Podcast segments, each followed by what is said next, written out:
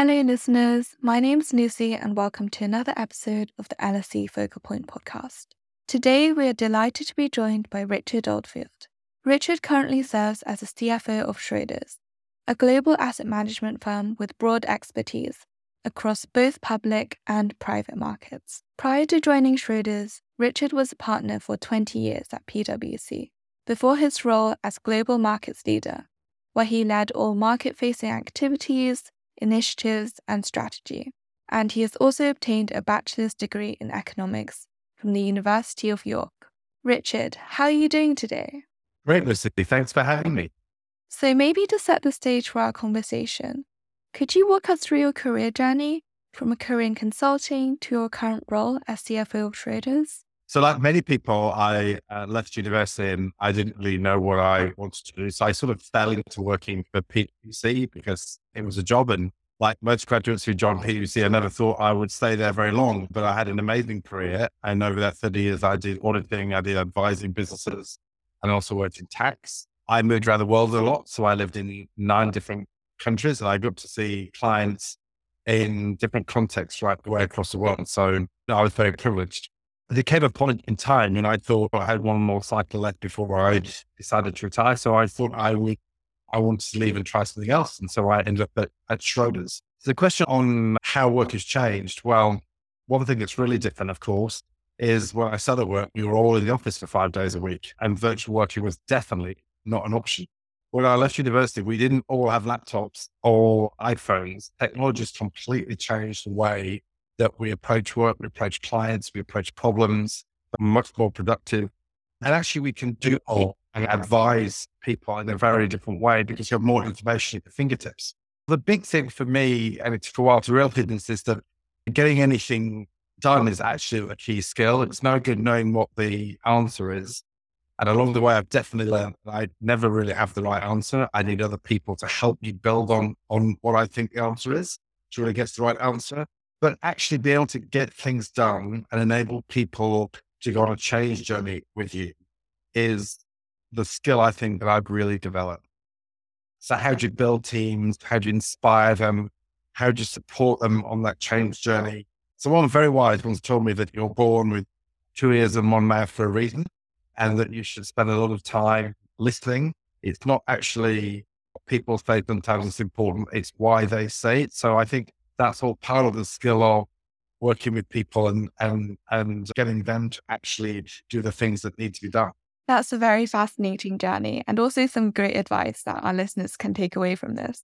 Now, before we dive into the specifics of your profession, what would you say your current role involves on a more day to day basis? Well, the funny thing is, everyone thinks that the CFO is only doing numbers. And the great thing about my role at Schroders is it's, it's really, really broad. So I'm mm. executive responsible for infrastructure. So that's what supports business, not just finance. And really, I, I go back to what I said earlier. I'm there to lead and support a great team to drive the business forward and really to make sure we're supporting clients in, in the right way and to make sure we're dealing with issues as they arise in a smart way. Never a shortage of issues. And, and maybe one of my reflections is a challenge for everyone as a leader, I think, is actually making sure we spend enough time on the day to day issues versus actually some of that strategic challenge thinking. My day to day role is to lead people, keep them on the right strategic track as an organization, really mm-hmm. to be to be the conscience for the firm and, and make sure that we're doing the things that we need to do, that we're not doing things we shouldn't be doing. And at heart, I'm really a partner for the CEO and the other executives in delivering the strategy. Yeah, that definitely makes sense. But what do you believe are the most prominent challenges that finance professionals currently face? And what do you anticipate will be your biggest priorities in your role? Well, as I said, I, I think for leaders of finance functions, any leader, it really is that balance between getting the day to day done with actually worrying about what five years' time looks like. But I think for any organization as a leader, you have to understand what clients want. So it's very easy to become quite internally focused on how we make all the numbers work, but actually we shouldn't ever forget the client you're delivering service to. So making sure we spend time with clients is important. Technology, I touched on technology is the thing that's probably changed most for me in, in my career, but it's changing so quickly. Taking the time to understand changes in technology and how ultimately that creates opportunities and threats for our business. And therefore, how the changes that need to make is really important. And AI is a, really, really good example of that. I think everyone at the moment is trying really hard to understand the impact AI will have on what we do. For anyone who is in a leadership role, worrying about reputation is important, corporate reputation, personal reputation. It is very easy to find you in the headlines for the wrong thing. So that's a big part of what I spend my time worrying and thinking about. And of course, the challenge for any leader is thinking about what they don't know and what's around the corner, because our job is to steer organizations through times, whether they be turbulent or whether they be nice and easy. Schroders has been around for 220 years. And whilst I'm at Schroders, my job is to make sure it's positioned to be around for another 220 years. That actually feels quite a heavy burden sometimes because you want a lot of responsibility on your shoulders. So I am laser focused on how we remain relevant to our clients, how we build an efficient business that enables everyone who's dealing with our clients to give them the service and the outcomes that they really need. Any leader in any company has clients who want more and they want that for less. And we in asset management are no different. Clients want more investment performance, they want more insight, they want more innovation, and all of that, of course, at a lower price point. So that's why is going to be delivering to the client, giving them all those things and being super efficient. Of course. And I guess what you said before leads me to the next question. So, considering all these changes, so AI, technology, as you mentioned in particular, how do you help clients to future proof their strategies in these industries that are so rapidly evolving and adapting? Yeah, so it's a brilliant question, Lucy. I'm not sure there's a perfect answer to it, if, if I'm honest. And the really important thing here is I'm going to contradict myself. I said earlier that I, how do we balance thinking about today versus five years' time? Well, 10 years ago, you know, consulted to companies and said, well, let's build a five year strategy. I personally don't think a five year strategy exists today. The world is changing so quickly. Companies need to be way more agile. What they do need to be really clear about actually understanding or having clarity as an organization, because that's the guiding principle, the guiding light to how you drive a business forward. When I was consulted consulting to companies, uh, we always tell them, first of all, is are you really clear about what you're here for, what your purpose is? And if you're clear about that, then you can embrace innovation. Actually, you can unleash the power of bringing people and technology together in a different way to achieve those outcomes. Successful organizations can be really nimble and think about transformation, not for its own sake. It's a much overused word. Lots of companies talk about transformation. How do they use transformation to really bring purpose to life in that context? So I, I think it, it's a really difficult question to answer because I don't think companies have long-term strategy anymore. They have these guiding principles which are about their purpose and who they want to be as an organization and, and understanding how you translate those in different environments into action is the thing that actually is the role of management and consultants who support. Yeah, purpose is definitely very significant and very important point to raise for our audience. Now, going back to your time as global markets leader at PwC specifically, could you tell us a bit more about your typical approach to leading and maintaining relationships with multinational clients? As global markets leader, I was responsible for everything that touched the client interface. Leading is as important internally and externally. But for me, the two core things about being a leader is that you must be open and authentic and be able to embrace challenge. Because if you're open and authentic, people will want to be led by you. And actually, if you're open to challenge, not only do you create better outcomes, actually you make people feel that they're part of answers. So the relationship point is interesting because through my career, lots of people said to me, Oh, how do you build relationships? We all have friends. We all go out and socialize with people and we do it quite naturally. Sometimes the challenge for most people is actually how do you bring that skill into a workplace and be yourself authentically to to establish those relationships. So listening, being present, being invested in your clients' success, being responsive and honest. You've got to be willing to challenge them and say, is that really the right thing? given what you're trying to achieve as an outcome. So honesty in that sense is important and being clear sometimes when you can't help. You you don't do something for a friend if you know you can't. I would, I would never volunteer to do my parents' tax returns because I'm not very good at it. I, I think that sense of honesty and investment and listening and being responsive is all critical to relationship building. For multinational companies, you've got a little extra dimension because you've got to be culturally aware and sensitive to different situations organizations, even when they're headquartered in a company, never carry one consistent culture because they have to be locally relevant. So really being attuned to that is is important. The final thing I'd say is you've also got to be really clear about your own bias because in building relationships, we all come with our own baggage. Actually, when we think about different cultural environments, we all come with our own baggage and that changes how we behave and, and act. So I think being really conscious about yourself it is is really important. Definitely many great points to consider. And I particularly love your emphasis on how to cultivate openness, authenticity, and honesty in the workplace. So, related to that, over the course of your career, what would you say have been the most important lessons or insights that you've gained? Well, I think I've been really lucky. I've, I've had a great career, worked with great people, but I also believe that you actually have a big hand in making your own luck. The first thing I'd say is work hard. Uh, my grandmother always told me you never get anything in life for free. That is true. Working hard, grabbing every opportunity that you can is important, even if that means you sacrifice things, because grabbing opportunities broaden your skill set, makes you more relevant in more situations than individuals. I think being open to new challenges is really important. Someone I deeply respect once said to me, no one likes a prima donna. Right?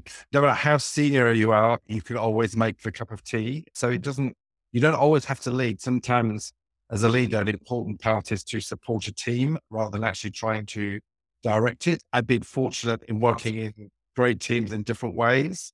I think the final thing is decision making. Never, ever put off a difficult decision. Always deal with the hard things first thing in the morning. And even if you think it's difficult, it's often the right thing to do. So you've got to do it. But importantly, if that involves people, always treat people in the way that you would want to be treated. And I think that's an important thing to carry through life generally, but definitely in the workplace when you're progressing through your career. Yes, that's some really good advice. And I'm sure they can help our listeners a lot. So if we now mm-hmm. talk a bit more about the other work you've done, on a LinkedIn post from April 2023, he highlighted an article from Strategy and Business. For our listeners, that's PwC's magazine focusing on management and corporate strategy on collaborative ecosystems.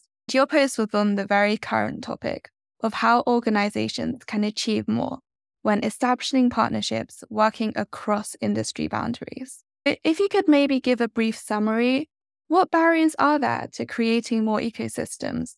And what initial steps can be taken to resolve these? So in some ways, Lucy, I think and some of your listeners will disagree with me, but the notion of ecosystems sits at odds with historical business philosophy. You sort of did it on your own. You invested in R and D, and you created the very best thing that you could to sell into the marketplace. And maybe I should acknowledge there are many companies who still think that. But by the way, but but the thing that I think is will be changed is the world has become too complicated. And actually, customers, and it doesn't matter whether we're talking about consumers or we're talking about institutions or we're talking about governments, people want complete solutions to problems. They don't want someone to give them a thing, right? Uh, and therefore, no organization, we have to be realistic, no organization has everything you need to solve a big problem. If they did, lots of businesses would be out of business. But actually, the concept of an ecosystem is that we can create better outcomes for people, be they companies or be they society, by actually working with other people together. As the article pointed out, people higher up the food chain will eat people lower down the food chain. That's part of a healthy system. But you can still do that and be in an environment that is supported to try and get an outcome. The barriers are pretty simple. Common interest. If you don't have common interest in the outcome, then actually it all fails. And you, if you want to build ecosystems effectively, you've got to give and take. So you have to contribute to ecosystems, not just take So I, I passionately believe if you look at some of the big challenges that uh, we're aware of, like climate change, you need ecosystems to come together to solve those problems because they're too difficult. Actually, if you take it down to a micro level, how do you now help consumers deal with uh, the move to electrification? That requires different ecosystems because we need electric cars, charging points, charging infrastructure operating in a different way than we have thought about that in the past. The other ecosystem is how we're working with AI providers to uh, transform the way we run our business. Again, not just because we want to make ourselves more efficient, because we want to do some things better. So, for example, we could contribute better research into the market overall. So, that notion of you give and you take, and you need to work with other people to enable that to happen. A really, really good conversation. And there's a lot to take away from that. Now, for something a bit different, maybe let's move on to discussing another very current topic. So, the growing wave of ESG regulation, which has been in the news for quite a while now. So, asset managers are increasingly integrating ESG into their investment processes beyond simply setting decarbonization targets or making net zero pledges. So, in your opinion, how will this impact business strategies? And what do asset management firms in particular stand to gain from the shift towards sustainable investing? Well, one of the reasons I actually joined Schroders was its commitment to sustainability. But I think we're going to take a step back and think about this topic and asset management more broadly.